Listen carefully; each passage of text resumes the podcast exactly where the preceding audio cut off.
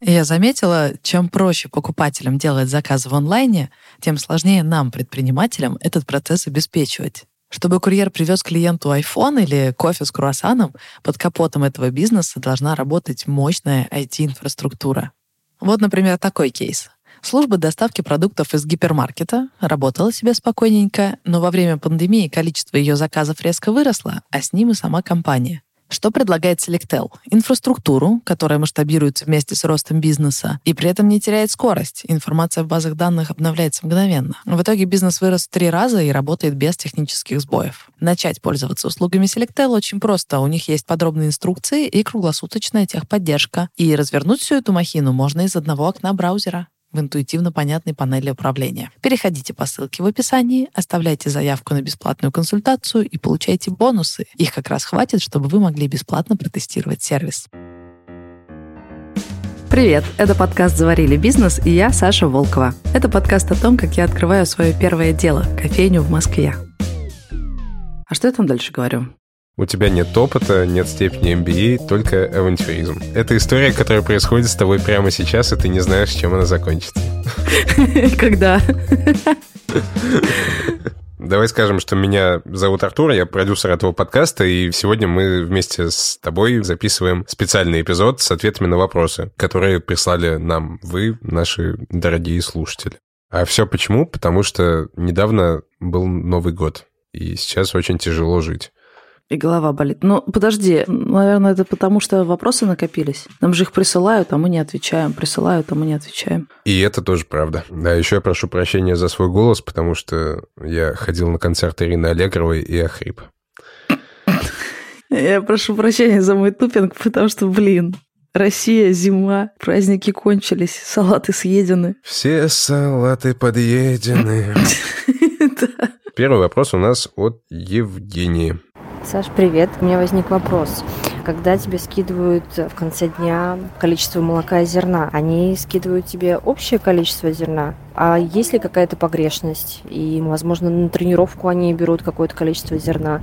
Ты допускаешь погрешности? Если да, то в каком объеме относительно кофе она может быть? Спасибо большое. Какой-то момент я стала делать инвентаризации каждую неделю и увидела, что у меня пропаж, ну, типа 15% от оборота. Это прям дико много. Я поняла, что это то, над чем надо работать. Села и расписала в тетрадочке, какие вообще теоретически могут быть причины пропаж. И оказалось, что их очень много разных, и часть из них реальные пропажи, ну, теоретически. Воруют сотрудники, воруют гости. Или плохо хранится там то же самое зерно или фрукты и портятся. Это прям настоящие пропажи. А есть еще миллион причин расчетных пропаж. Например, плохо настроены техкарты. У меня написано 18 грамм зерна, а по факту бариста использует 19, к примеру. Так по чуть-чуть, по чуть-чуть накапливается недостача.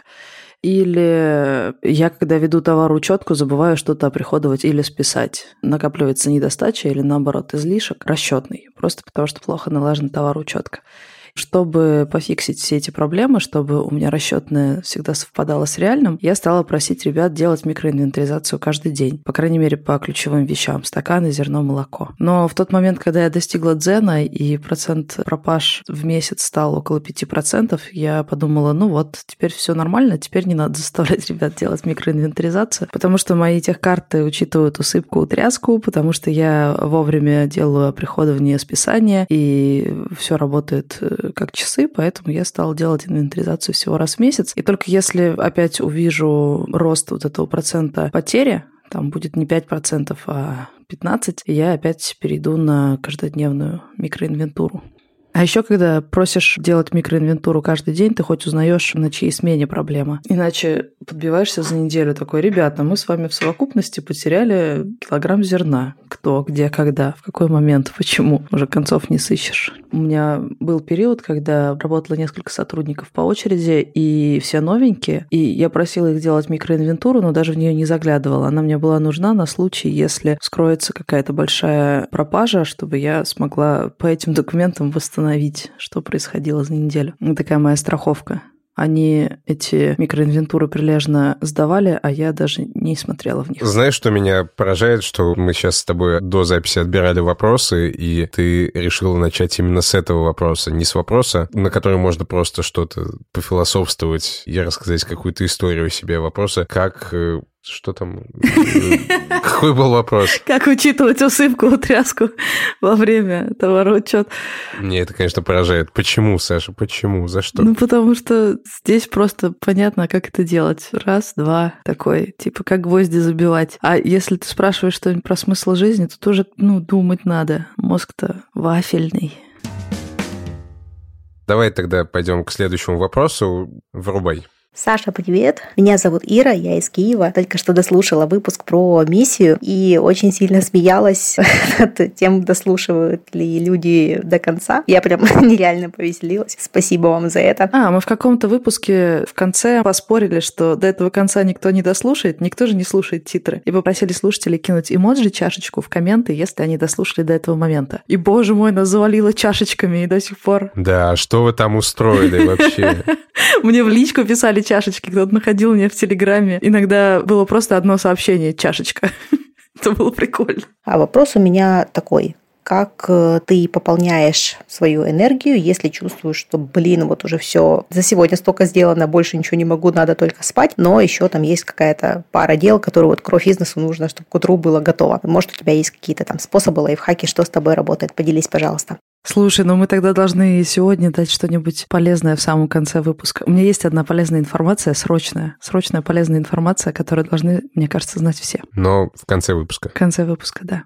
Ты прикинь, мы вчера с Никитой о том же самом говорили. Он мне звонит и говорит, нужен твой совет. Женская мудрость, он такой сказал, словосочетание. Говорит, то ли устал, то ли еще что-то, непонятно почему, но прям вообще нет никаких сил и желания работать, а задачи множатся, прям копятся. Он и сам себя пушит, и все остальные, типа, давай-давай, и где, где результаты? А сил вообще никаких нет. Садишься, поковыряешься и бросаешь через полчаса. Или садишься за задачу, два часа ее мутузишь, а она так и не сделана. Прям нет ни сил, ни энергии. Но у Никиты не было праздников, в этом и проблема. Он работал все новогодние. Вот. Я думаю, может, перед... Ну, короче, я не знаю, что в чем дело, и у меня такое бывало, но фишка в том, что когда я оказывалась в этой ситуации, я думала, ну, Саня, ну что такое, давай, соберись, тряпка, давай, сделай. Думала, что мне нужны какие-то методики, не знаю, конфетку съесть, дыхательные упражнения. Но когда проходило время, и я вспоминала эти моменты, я понимала, что на самом деле, ну и не надо было этого делать. На самом деле это был какой-нибудь проект, который зашел в тупик, или задача, которая не моя, какая-то тупиковая ветка развития, или история, которая себя исчерпала. Просто почему-то мое внутреннее, не знаю, что там, оно понимало это раньше, чем я а я пыталась его пинать ногами и заставлять это делать. Причем странно, что люди довольно репрессивно как-то к себе относятся. Я однажды прочитала статью, я до сих пор ее помню. Там девчонка рассказывала, что она решила вести блог, она, кажется, редакторка, и блог про тексты. Но стала замечать, что она написала один пост, потом три недели ничего не постит. А она решила как-то себя мотивировать. И оказалось, что она очень-очень любит какие-то специальные леденцы. Она их себе купила, но не позволяла себе их есть, пока не напишет пост. А когда пост написала, съедала летенец. И говорит, ну это же как дрессировка собак. Делаешь желательное действие и сама себя хвалишь. Я такая, что? Ты дрессируешь себя как собаку? Серьезно? Ты просто... Ну, что-то в этом не то, нет?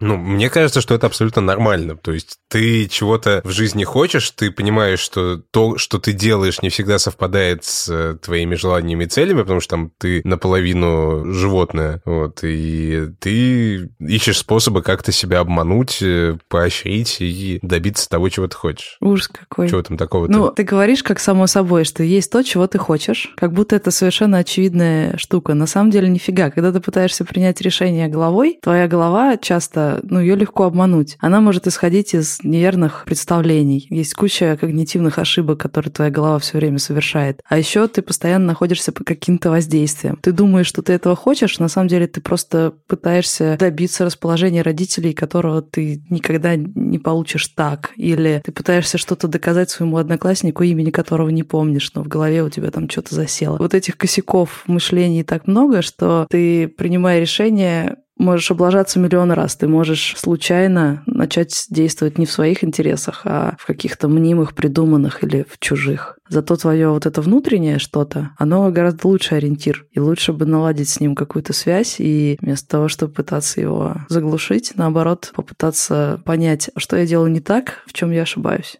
То есть ты хочешь сказать, что если ты вот ловишь себя на том, что ты прокрастинируешь, тупишь, чего-то не делаешь того, что ты себе там придумал делать, то это не потому, что ты ленивая жопа, а потому что на самом деле тебе это не нужно или как? Не знаю по какой причине, но первое, что я бы делала, да, это задавала бы вопрос, а почему я этого не делаю. Может быть, я неправильно организую свой отдых, и из-за этого просто исчерпал весь свой ресурс. И нет смысла давить на себя и вычерпывать его дальше, а надо пересмотреть свой образ жизни. Может быть, я веду нездоровый образ жизни, и у меня, в принципе, энергии мало, недостаточно. Я требую от себя больше, чем у меня есть энергии. Тоже надо тогда пересмотреть свою жизнь. Или, может быть, ты занимаешься не тем. И то, что тебе должно давать вдохновение, оно у тебя его забирает. Ну, знаешь как? Я где-то читала про ресурсные занятия, что ты вот ходишь на работу, а еще тебе нужно какое-то занятие, которое не исчерпывает, а восполняет твой ресурс. Ну, не знаю, рисование, йога, что-то такое. Но мне кажется, что работа сама есть ресурсное занятие. И клево, если у тебя в работе есть какие-то части,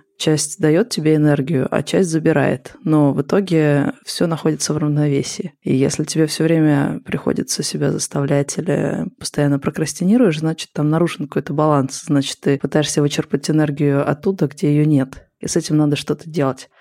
Но понятно, что пойти таким путем, как пытаться себя заставить, проще. Ну, это как э, у тебя капризный ребенок, и он не хочет идти гулять. Ты вместо того, чтобы садиться, ну, Ванечка, что такое, расскажи, что такое, а почему? А он еще и сформулировать толком ничего не может. Он такой сложный, странный, еще ноет, бесит тебя. Гораздо проще, конечно, его за ухо взять да вытащить на улицу. Но это ж ты. Ну, кто еще с тобой будет возиться и разбираться в твоих там хотелках и балансе ресурса, если не ты сам? Ну, что такое-то? Хотя я довольно аккуратно стараюсь с собой обращаться и со своим ресурсом, иногда ты оказываешься в ситуации, когда я, по крайней мере, когда я сама себя привела в какой-то тупик, и мне, ну вот правда надо сделать эту работу. Ну, к примеру, у меня нет времени сейчас на поиск другого занятия, поиска себя и вот этих всех размышлений. Мне просто надо сделать эту работу, чтобы тупо деньги получить, чтобы поесть. А моя внутренняя хотелка не включается. Я просто понимаю, что вот сейчас надо себя заставить. И тогда я делаю с собой всякие довольно жестокие вещи. Часто я надеюсь надеваю на себя какую-то штуку, которую я ощущаю, ну, например, браслет или кольцо, чтобы я чувствовала какой-то контроль. Это, я не знаю, это что-то вроде ошейника, раз уж мы заговорили о собаках. Да, что-то такое, что так материально как бы напоминает мне «держи себя в руках». Ну, или это может быть косметика, это тоже такое дисциплинирующая штука. Или одежда неудобная, но форменная. Пиджак, например, то, что я прям всегда ощущаю, как какие-то рамки. Я просыпаюсь очень рано, раньше, чем комфортно, специально. Заставляю себя чувствовать дискомфорт. Делаю не просто лайтовую зарядку, а отжимаюсь прям так, чтобы почувствовать сильную усталость и боль. Ну, это прям как в армии такая, типа, давай, ленивая жопа, поднимайся. Ну, это помогает, потому что у нас механизм послушания заложен, нам его воспитывали, у кого-то родители, у кого-то в армии, правда, кому-то в школе, кому где не повезло. Но механизм этот есть, и к нему можно просто взять и обратиться. Так же, как можно обратиться к инстинктам или к воображению, также можно к своему послушанию обратиться, взять в руки кнут и ну, главное использовать какие-то атрибуты послушания, которые тебе этот паттерн напомнят. У меня это работает, причем это иногда запускает какую-то рабочую историю, потому что ты такой сидишь и думаешь, я во всем облажался, у меня вот здесь письмо не написано, здесь у меня вот по этой задаче давно пушат, здесь вообще стыдно людям писать, уже миллион раз меня пропушили. И это как бы накапливается, давит, а потом оказывается, что буквально первые там 3-4 маленькие, но противные задачки, только их выполняешь и уже чувствуешь, ну я не мудак, самое основное раскидал. В принципе, теперь можно поспокойнее работать, и давление становится меньше. Но есть один подвох. Если замечаешь, что это работает, начинаешь это использовать. Но это опасная штука, потому что у тебя с собой же тоже есть какие-то отношения. И клево, если они основаны на доверии, когда ты знаешь, что ты сам себя слушаешь, как ты действуешь в своих интересах. Но в тот момент, когда ты берешь кнут и начинаешь им размахивать, и надеваешь на себя наручники, галстуки, и делаешь себе больно всячески, это доверие, оно разрушается. И рано или поздно это приводит к плохим последствиям. Ты просто сломаешься в какой-то момент, выгоришь, что-то такое произойдет. Так что я бы поостереглась использовать эту черную магию. Только если речь реально идет о надо сделать, иначе мне завтра будет нечего есть тогда, может. Короче, лучше не доводить себя до этого. Ну вот я вот эту штуку, то, о чем ты говоришь, когда ты делаешь какие-то штуки, чтобы почувствовать, что ты не мудак, я это называю чистить перья, как птицы, когда на них нападают, там, или кошки тоже так себя ведут, они могут посреди драки замереть и начать вылизываться там, или чистить перья. Вот, понаблюдай. Серьезно? Да-да-да, то есть вот драка, они друг друга помутузили, потом разбежались и начинают остервенело вылизываться или чистить перья, а потом опять друг на друга бросаются. И это такое действие восстановления комфорта. А, так ты чистить перья это когда что? Ну вот, когда ты делаешь какие-то такие небольшие задачки, которые тебе помогают себя почувствовать, что ты в порядке, что ты не мудак, ты там вот тут ответил, тут ответил, там почту почистил. Фига себе. У меня просто по-другому бывает, что да, я как в какую-то прокрастинацию залезаю, как будто в болоте. я действительно иду чистить перья, но по-другому. Я начинаю прибираться. В результате полдня я трачу на то, чтобы привести квартиру в порядок, потом еще на маникюр схожу, дреды под плиту. И потом такая... Потом такая, оп, кажись, я уже в порядке. Но это не касается задачи, это, наоборот, привести в порядок квартиру и себя. Ну вот в том-то и дело, я о том говорю, что вот у меня, например, когда я пытаюсь вот так как-то восстановить душевное спокойствие, заканчивается это тем, что у меня самая чистая квартира на свете, у меня самая вымытая посуда, у меня отлично, аккуратно подстриженная борода, ага. вот, но только я ни хрена не сделал по работе, я ничего не сделал из того, что я сам и другие люди от меня ожидали. Но борода красивая и посуда очень чистая. То есть ты по-прежнему засранец, но теперь красивый засранец. Да, и когда ты говоришь, что ты начинаешь там себя как-то еще дополнительно прессовать, то есть ты типа рано встаешь, носишь носишь неудобную одежду, еще отжимаешься, чтобы упахаться, у тебя остаются после этого всего силы для того, чтобы, собственно, делать то, ради чего ты все это затеяла? Потому что ресурс-то у тебя на самом деле огромный, если его выжимать. Я не знаю, ходил ли ты когда-нибудь в походы, когда ты такой падаешь на привале, умираешь, думаешь, ну все, просто я физически не могу. А потом проходишь еще там 15 километров. То есть есть куда выжимать, ты просто обычно не чувствуешь этого предела. Другое дело, надо ли тебе этого выжимать. Это точно плохо закончится, если это делать. Это прям черный черная магия. Ты, не знаю, смотришь фильмы про магию? Там всегда есть такой лейтмотив, что есть какое-то сильное заклинание, которое работает, но за него потом придется долго расплачиваться. Это оставляет следы. Да, да, да. Вот это из этого разряда, да. И, возможно, ты вообще перейдешь на темную сторону, утратишь связь с собой, с миром. И, короче, это прям чернуха. Давай тогда как-то попробуем сформулировать в итоге совет. Так, ну понятно, что нужно сделать три вещи. Если время позволяет, подумать о том, а почему это происходит. А ответ может лежать в любой плоскости. Может быть, надо режим поменять или есть больше морковки, а может быть, пересмотреть профессиональную сферу, в которой работаешь. Второй совет – можно просто привести вокруг все в порядок, чтобы было больше ресурсов. Прибраться, помыть посуду, подстричь бороду, сделать маникюр. И третье, если все это не помогает и времени нет, боже, у меня язык не повернется это посоветовать, серьезно. Тогда уповать на дисциплину. Окей, давай тогда третий вопрос. Привет, Саша, привет, Артур. Спасибо за подкаст, он обалденный. Вы меня вдохновляете, продолжайте в том же духе. У меня вопрос такой. Расскажите, как вы встретились и как вообще пришла идея сделать подкаст помимо кофейни, потому что это отдельный, очень трудоемкий процесс. Спасибо. Ты помнишь, Саша, как мы с тобой встретились? А это не я ли тебя нанимала или нет? Это ты меня нанимала. Но я первый к тебе пришел. Я искала редактора к нам в редакцию в Аватор. Мне нужен был человек, который умеет писать тексты. И кажется, тогда я тебя и нашла. Ты взялся за какой-то кусок работы, пилить какие-то тексты, а потом я ушла делать бизнес, мы с Катей поменялись, и Катя стала главредом, дальше вы уже работали с ней. И в какой-то момент Катя мне рассказывает, что ты в редакции такой, так, ребят, ребят, есть тема, давайте запускать подкасты. И ты даже какую-то презу подготовил, что за подкастами будущее. О, да. Ну, а подкасты тогда еще совсем не были мейнстримом, но у нас в редакции была такая тема, что если человеку что-то горит, какой-то проект придумался, то, конечно, конечно, надо точно попробовать, а там посмотрим. Так что мы поняли, что подкасты, конечно, да. Вопрос только какие. И Катя мне сказала, что поговори с Артуром, может быть, вы можете сделать это вместе. И мы с тобой, кажется, звонились и поняли, что это должно быть в формате лайфа, потому что я могу тебе отгружать этот контент, а для тебя это способ сделать совершенно необычный подкаст. Ну, вообще мы с тобой познакомились э, еще до того, как начали работать вместе. Мы там были в каких-то редакторских чатах, общались, и я у тебя спрашивал советы, когда шел учиться в школу редакторов. Вот, ты же вела блог и писала в нем о своем опыте, как вот тебе учатся в школе. И я читал, вдохновлялся, и в конце концов, ну вот даже в какой-то степени твои посты тогда повлияли на то, что я решил пойти учиться и стать редактором. Ну вот, а до этого я был не редактором, а много тем. Блин, вести блоги прекрасно. Ты куда-то разбрасываешь какие-то штуки, и они потом тебе возвращаются вот так, офигеть. Ну а с подкастом было как, что я что-то долго ходил, думал, что надо делать подкасты, приставал с этим к тебе сначала, еще когда ты была главным редактором, и ты сказала подкасты, ну, наверное, а что это?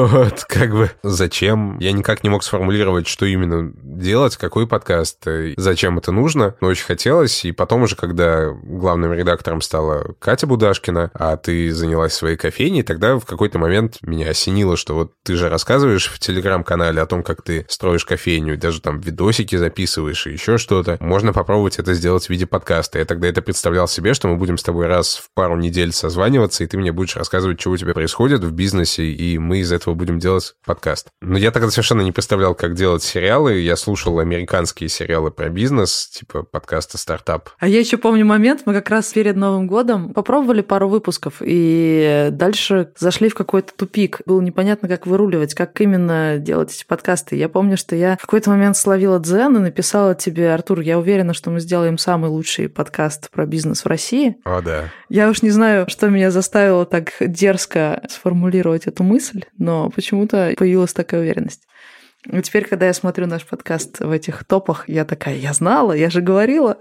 А прикольно, да, что все это работает как такие круги на воде. Часто же присылают вопросы о том, зачем тебе в бизнесе подкасты и канал. Тут, видишь, я писала блог о том, как быть редактором. Это вдохновило тебя стать редактором. Шли годы, ты выучился на редактора, пришел работать, шли годы, и мы с тобой делаем подкаст. Ну, какие-то такие обраточка прилетает. Я когда писала эти посты, сколько там, пять лет назад, посты про школу редакторов, я никак не могла подумать, что через пять лет мне это вернется вот таким вот образом Да-да-да. в виде Артура и его подкаста. Офигеть.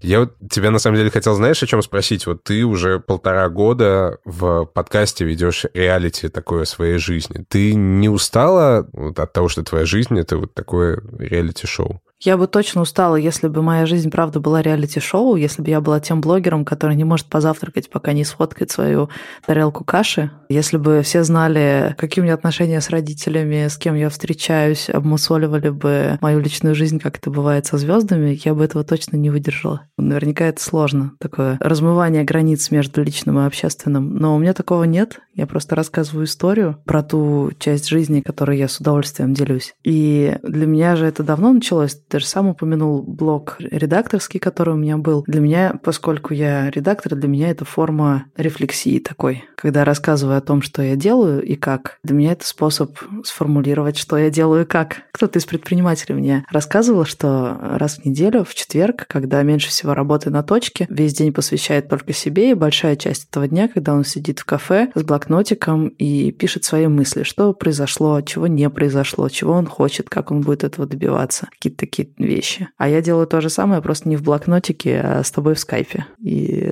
это само по себе круто. Ну, то есть тебе же все равно приходится постоянно как-то осмыслять вот какую свою жизнь, не просто ее жить, а осмыслять и еще и как-то это все формулировать. Это же тоже работа, это тяжело. Если ты идешь работать редактором или в сферу коммуникации, вообще разговаривать с людьми, про людей, рассказывать истории, вызывать эмоции, это специфическая профессия. Она, как мне кажется, для отважных, потому что ты должен показывать себя таким, какой ты есть, ты должен быть очень откровенным, и это заставляет чувствовать себя очень уязвимым, и это очень страшно.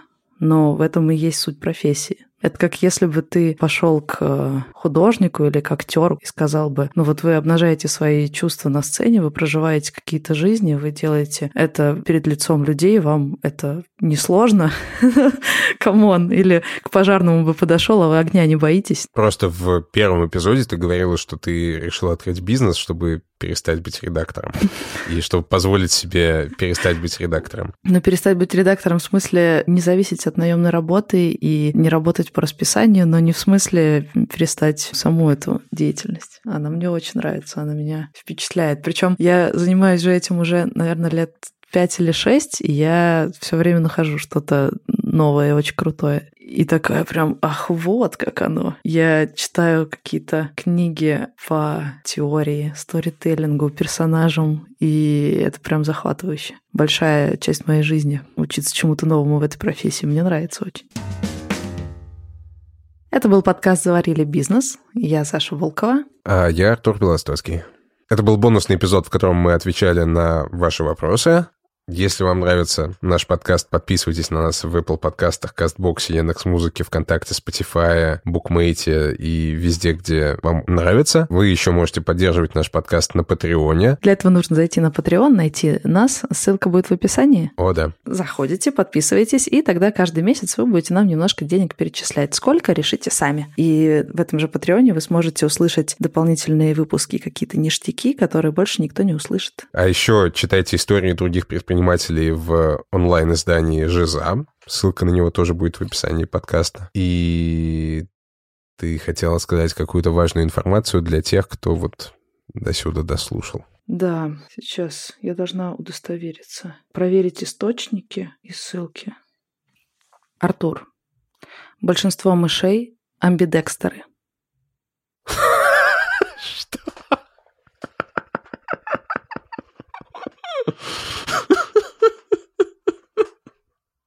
Мне сестра рассказала. Да. Это проверенная информация. Да. Сестра никогда не ошибается. Она же старшая. Все знает. Если вы это слышите, то, во-первых, спасибо вам большое за то, что дослушали подкаст до конца.